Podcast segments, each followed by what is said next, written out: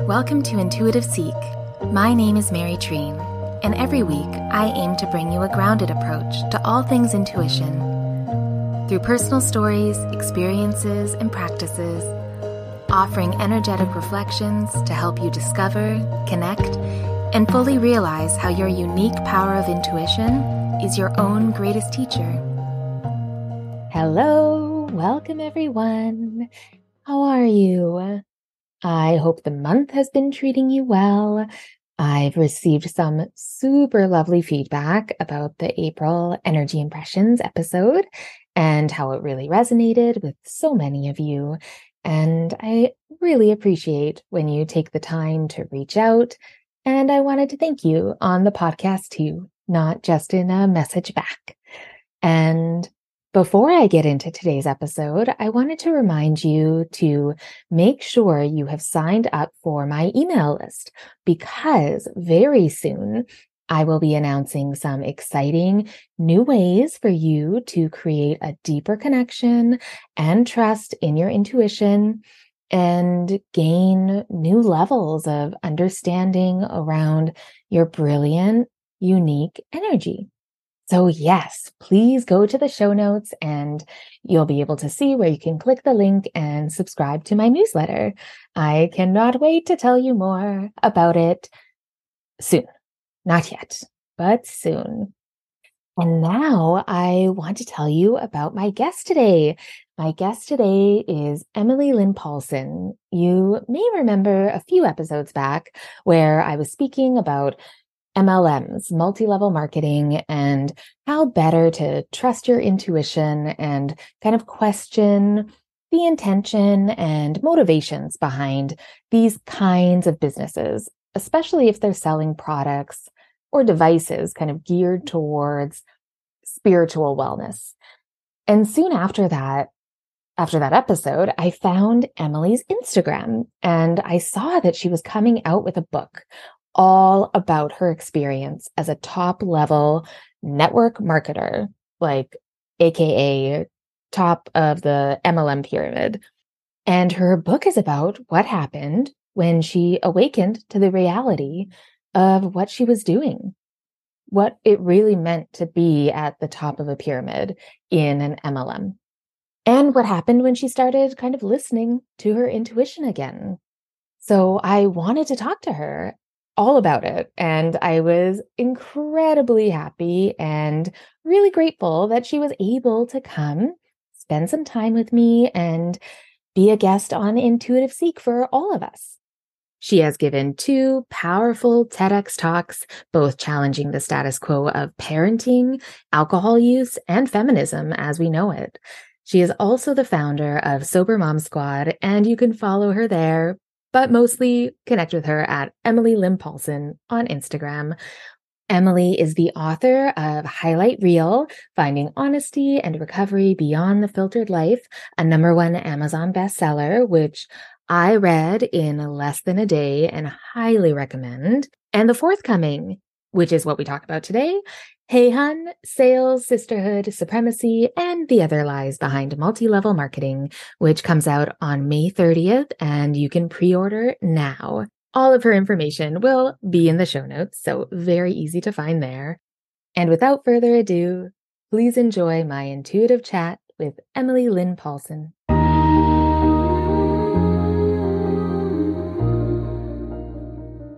Welcome, Emily. I am as you know, incredibly happy to have you. And I know that the listeners of Intuitive Seek are going to enjoy everything that you're able to share with us today. I recently found your Instagram page and your first book, Highlight Real, which I read literally in a day. Thank you. I love to hear that.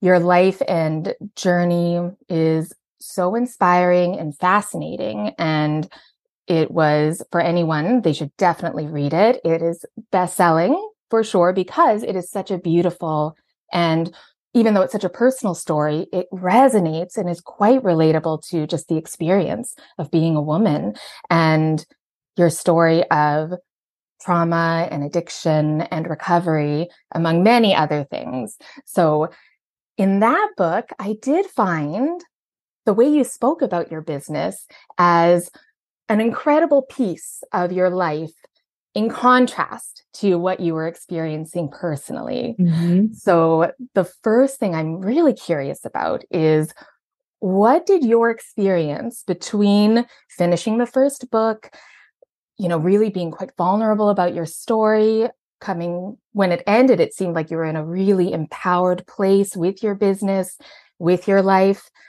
What happened in between where you received the inspiration to write your new book, which is Hey Hun, Sales, Sisterhood, Supremacy, and the Other Lies Behind Multi Level Marketing, which comes out on May 30th, available for, for pre order. I pre ordered it already, so hope everybody else can too. But yeah, what happened in between to kind of shift your perspective? Because it's quite a 180. Yeah. So it's interesting that, you know, your podcast is in, it about intuition because I feel like one thing that I lacked or was squashed when I joined the MLM was my intuition. And that was because of alcohol and, you know, lots of other things escaping, right? So when I wrote my first book from the time I started writing it until it was published, I was in a very different place with how I felt about my MLM. Mm. And at the end, and when I, my book came out, I was very much, I distanced myself quite a bit, but I still considered it a positive part of my experience, like the people I met, the experience I had, the networking I did, the speaking I did. And I was still at that point a little bit blind to the harms of it. Mm. So it, it was really that experience that took me into then 2020, the pandemic, that that is when all of the predatory the predatory nature of mlms was just personified right? And i could sit back i was in my house i was no longer in these retention events and these uh, you know fancy clothes and eh, you know selling this story that didn't exist i could see it with more clear eyes. So you know the books even though they overlap my my journey through kind of getting out of this, which I consider now a commercial cult, um, was very much in that process of writing that book.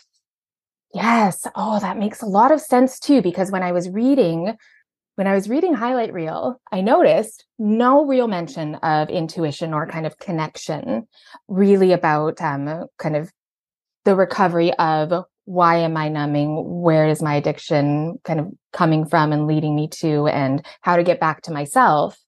But then when I read just an excerpt of your new book, intuition was right there. Mm-hmm. So that makes a lot of sense to me. And I, I'm curious if you have a moment or, you know, a few moments of when your intuition started to kind of spark or kind of percolate back up after being squashed.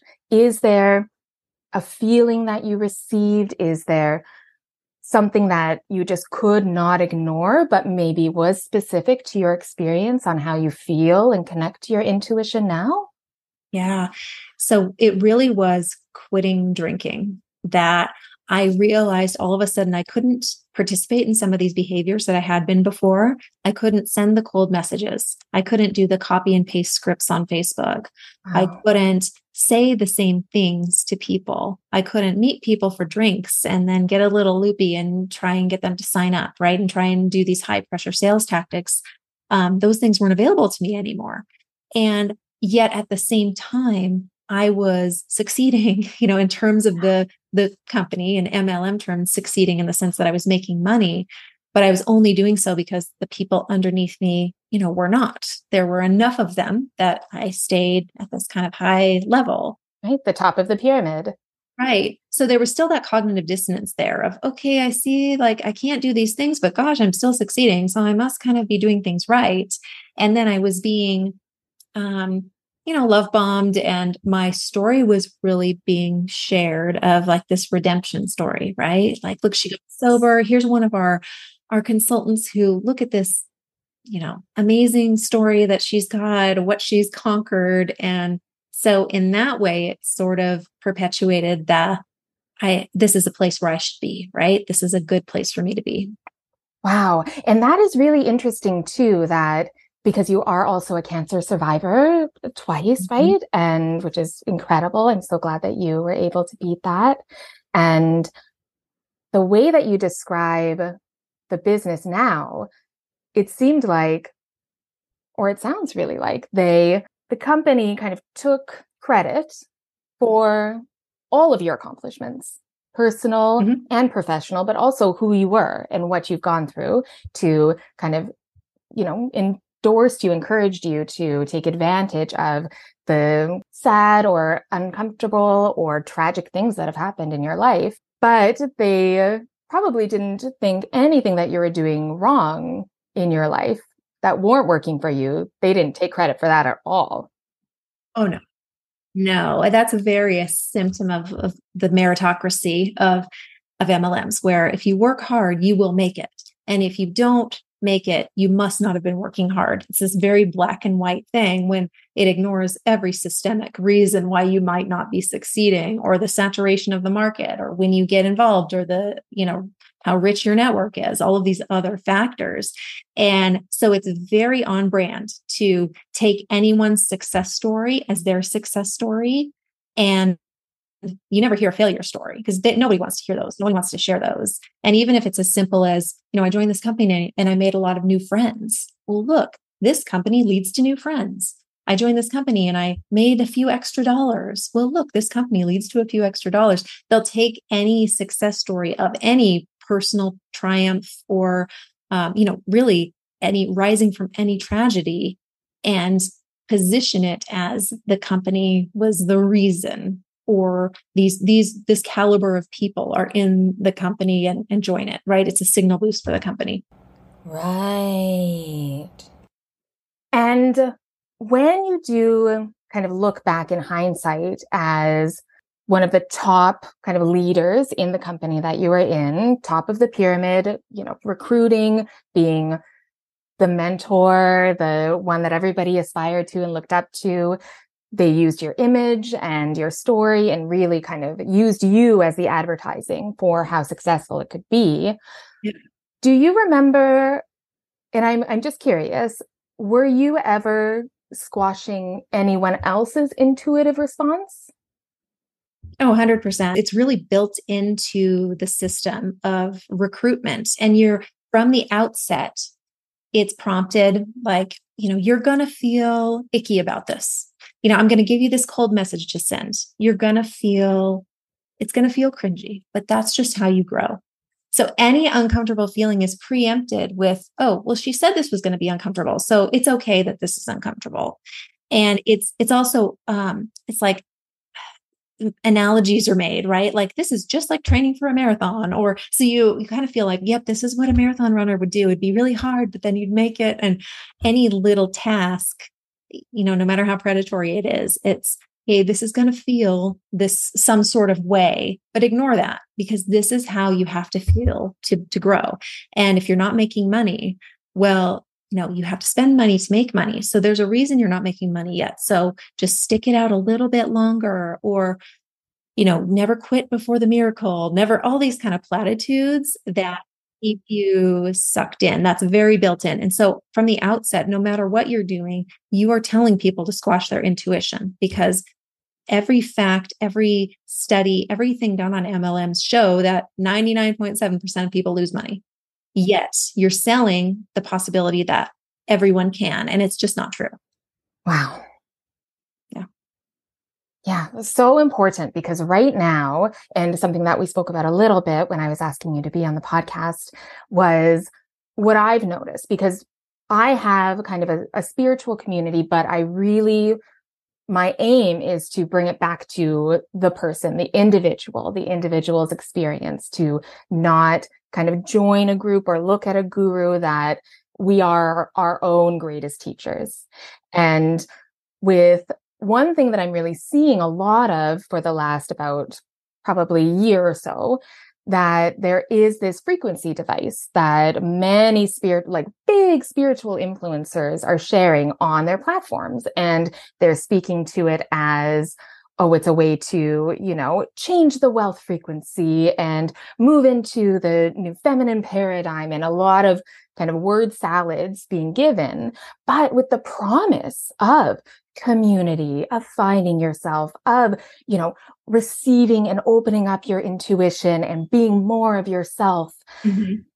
if you have specific advice for someone who is coming from it, not even from kind of a health and beauty lens, but from a spiritual lens that they want to or are feeling recruited as a calling to start, you know, being on board in this.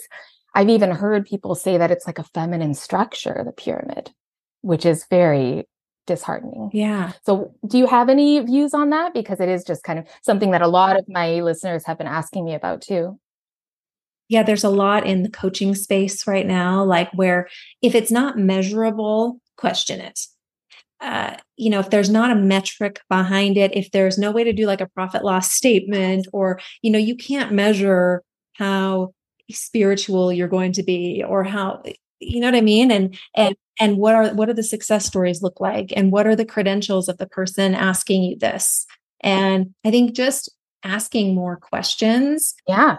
because it's where i get leery is when people say you know the solution is within you the solution is totally within you because that may be true in some circumstances. Yeah you need to like believe in yourself and all that stuff but when you put when you ask for money and then put the onus on someone else's shoulders what happens when that doesn't work out? Well you're off the hook.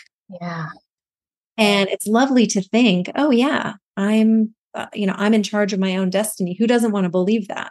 So if you're if you're given a coaching program where it's like you're in charge. You're going to be the one in charge of how well you do who doesn't want to believe that? Who doesn't want to believe that? That's kind of the perfect thing to always question where why the why. Why are we wanting to? Why are we wanting to believe what they're offering? Yeah. what's there? And do you consider yourself kind of a spiritual person? I know that you converted to catholicism with your husband when you got married but kind of moving into kind of this new phase of your life where your intuition isn't squashed anymore what are your, if any, kind of spiritual practices to keep you grounded and able to connect to your why and, and question things? Yeah, yeah. So I did, you know, I converted to Catholicism when my husband and I got married, specifically because he wanted to get married in the church. And, you know, which I explained in my book, had he been Protestant or, you know, whatever, I probably would have converted to that because it, it was meaningful to him and it just wasn't particularly meaningful to me. Um, you know, and obviously this was like 20 years ago, but I, I think I really didn't find my spiritual place until I went to AA. And um, you know, my the God of my understanding doesn't look like the God of some, you know, other people's understanding. I don't really um, necessarily follow any religious practice. Um, you know, our family goes to church on Christmas and Easter again because it's meaningful to my husband, and I find a lot of peace and beauty in, uh, you know, in in some church in the tradition things yeah and some traditions right? Like the beauty of it and the music and um but being in a what I believe to be a commercial cult, having been in one, I also am very skeptical of anything now that promises to be your everything or seeks to uh, separate you if you don't want to believe in the full doctrine of what they're selling right? So you know a lot of organized religion falls into that. So i'm a little leery of you know a lot of organized religion and um, you know any anything where this when you're seeking gives you the full answer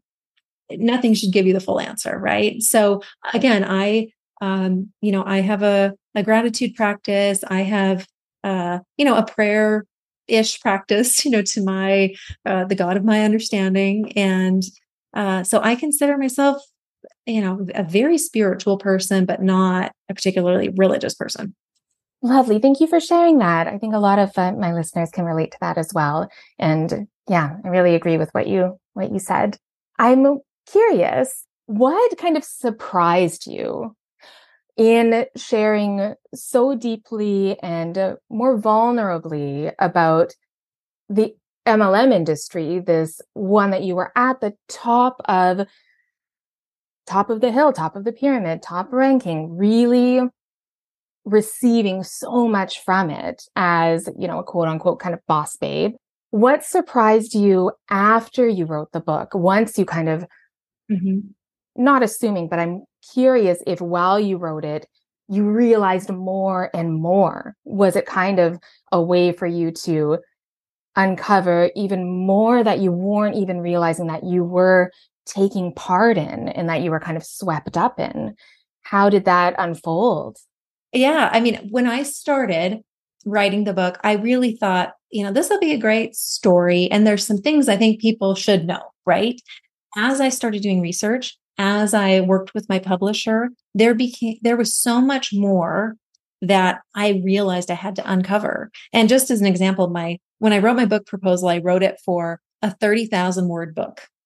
And my book's over 100,000 words. So I had a lot more that I found than just my personal story because again, having be, being like a memoir writer, my personal story I felt like was was enough. But the facts just as I started uncovering them and I started doing research and interviewing hundreds of women who had left the MLM industry, I was like, wow, this really is an industry wide thing. This really isn't just me. Um, and there's a lot of systemic stuff here, which is why supremacy is in the title, which rubs a lot of people the wrong way because I'm a white woman, right? But I think it's just the sea we're swimming in. And it's something that I, you know, I didn't necessarily want to talk about, but I had to talk about. Yeah, and very brave of you too, in a way of putting yourself in that vulnerable position of using kind of the buzzword triggering yeah some other women to have to look at themselves. And that leads me into the piece of your book that I am really curious about is the speaking to the white supremacy woven into it. Can you kind of offer us a little bit of that view and lens that you uncovered and found? I think the phrase white supremacy is something that people they like, ooh, like I don't want to that if I say it, if I talk about it, it means I'm complicit in it. And the fact is we all are. Mm. We hmm. again, it's the sea we're swimming in. We were born into a white supremacist culture, a, a structure that was built on the fact that white people are the the leaders they're the people who are the desired you know archetype right? That's what we're built on. Like whether you like it or not that's the sea you're swimming in. And so recognizing it and then recognizing how am i upholding that? And mlms are the perfect example because all you have to do is look at you know facebook posts of people on these fancy trips.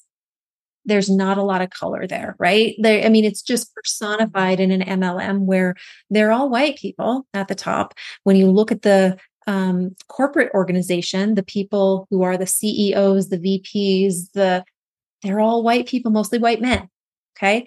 And so at the heart of it these are structures that are built around amplifying white people, not marginalized people, no. right? Not black women, not and in a way, and this is probably like this is kind of a mind-bending thing to get around, but in in some ways, MLMs themselves are so uh, their their structure and the way uh, that people go around recruiting and the way I went around recruiting is so inherently racist that a lot of people who are you know live in larger bodies people who are black and brown um, people in you know marginalized identities are spared in a big way. And so that's how it's like they're so racist that people of other races are spared. Like I, I, there's no really easy way to say that but because they are really built to amplify white people and amplify whiteness. Wow. And it's it's it's also built into the structure that you know it's pay to play. So you have to have financial wealth to begin with. Um, you have to have some sort of a you have to have a cell phone, right? Like you have to have an internet connection. You have to have all these things that there's just some people who don't have them. Just so to sell them as these meritocracy, you can do it if you want to, it's just not true. No. Um, not everyone has a network of people who can buy these expensive products. Not everyone has a network that can join these things and has a second income in the house. So they are in, they really, they're like a funhouse mirror of, of capitalism.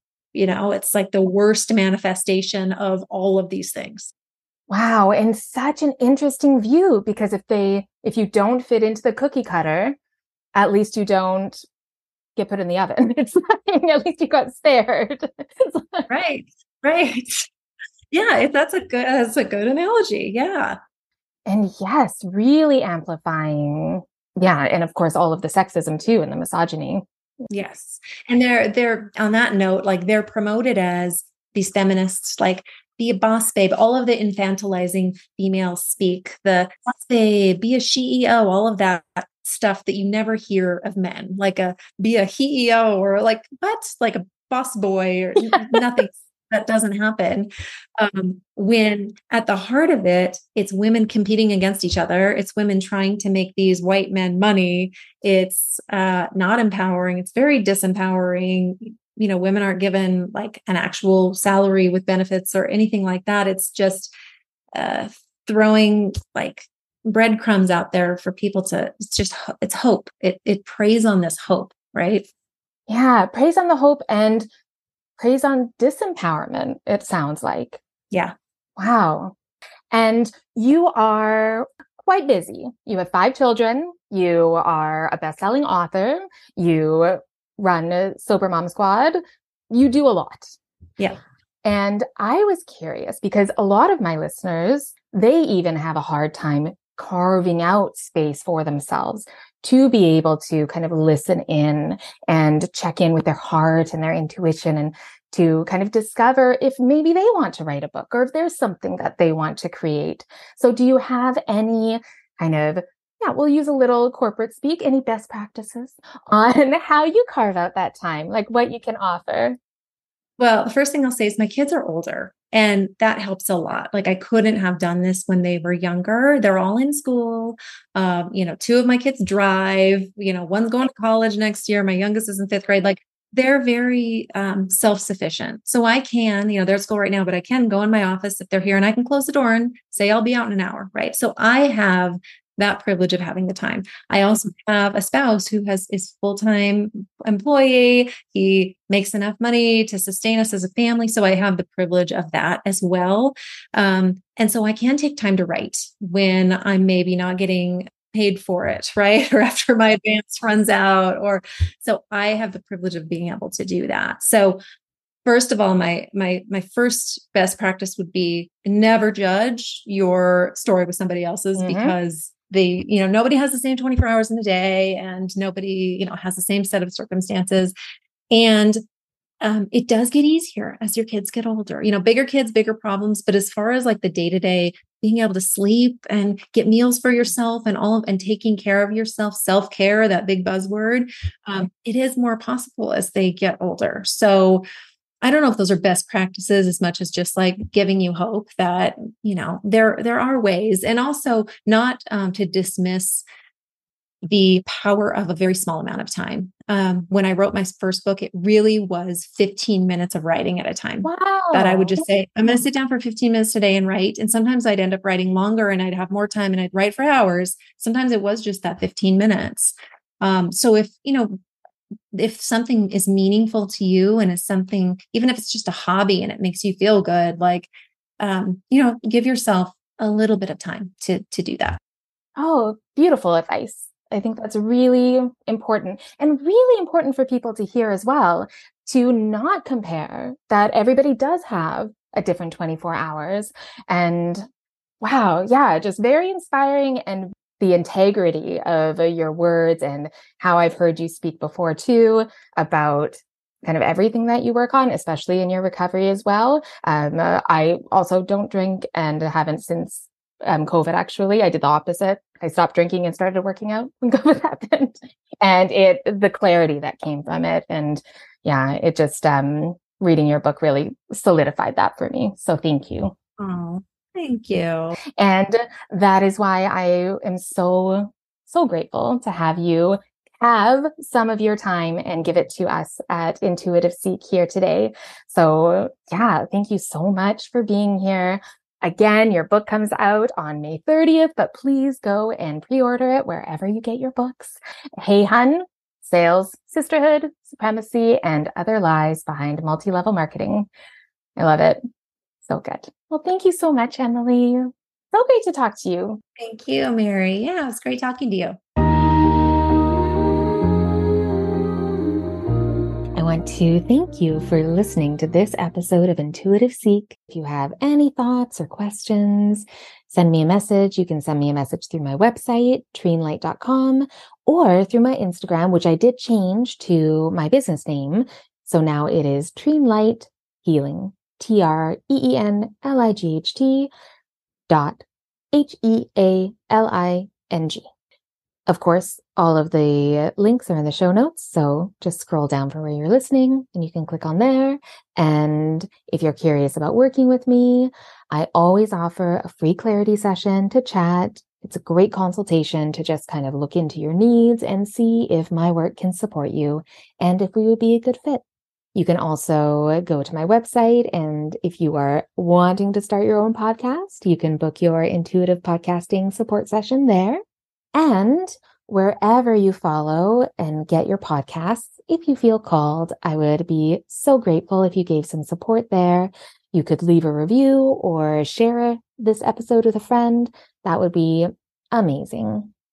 So thank you so much again. Be kind to yourself and I'll talk to you soon.